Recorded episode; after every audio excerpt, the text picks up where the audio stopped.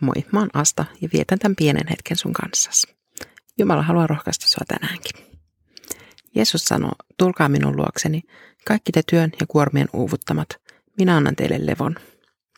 Tämä jae löytyy Matteuksen evankeliumin luvusta 11 ja 28. Se on teipattuna Hatkoopen kirkon ikkunoihin, siis sen seurakunnan, jossa mä työskentelin Japanissa. Japani on surullisen kuuluisa työkulttuurista. Työpäivät on uuvuttavan pitkiä ja vaikka ylityöt on kielletty, niin niitä teetetään silti. Tunnetaan myös useita kuolemantapauksia, joissa syy on ollut ylityöt. Esimerkiksi vuonna 2017 31-vuotias toimittaja kuoli sydänkohtaukseen tehtyään 159 tuntia ylitöitä kuukauden aikana.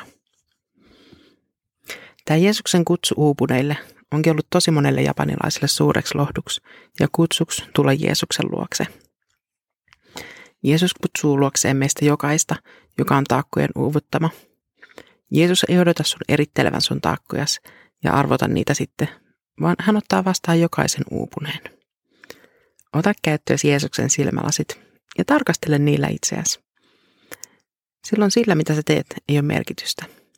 Jeesus näkee sut omana itsenäsi, arvokkaana sellaisena kuin sä oot.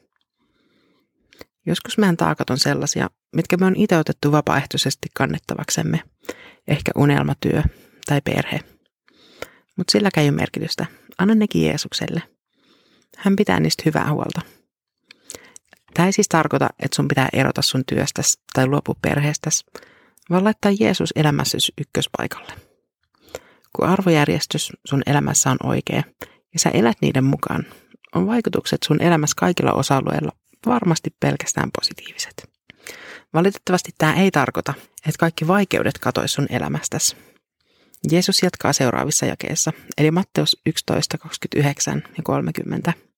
Ottakaa minun ikeeni harteillenne ja katsokaa minua. Minä olen sydämeltäni lempeä ja nöyrä.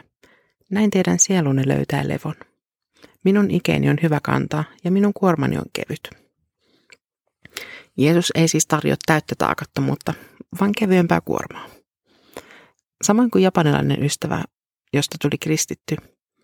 Hän kertoi, ettei elämän ongelmat hävinny, mutta elämässä tuli jotenkin kevyempää ja siihen tuli toivo. Mä haluan kannustaa sua palaamaan Jeesuksen luo, jättämään sun omat taakkas hänen ristinsä juurelle ja jatkamaan elämää hänen ikänsä alla kevyemmän kuorman kanssa. Mitkä asiat sun elämässä taakottaa sua? Mitä niiden jättäminen Jeesukselle käytännössä tarkoittaisi sun elämässä? Rukoillaan. Rakas Jeesus, kiitos siitä, mitä sä teit meidän vuoksemme ristillä. Mä haluan riippua sun lupauksissasi myös tänään. Ohjaa meidät sun tielles ja ota meidän taakat vastaan. Auta laittamaan sut ykköspaikalle elämässä joka päivä. Aamen. Hei, meistä olisi kiva kuulla sun ajatuksia tästä kolme minuuttia rohkaisua podcastista. Sä voit jättää meille viestin tai palautetta avaimia.net-sivuston palautelomakkeen kautta. Kiitos. Siunattua päivää.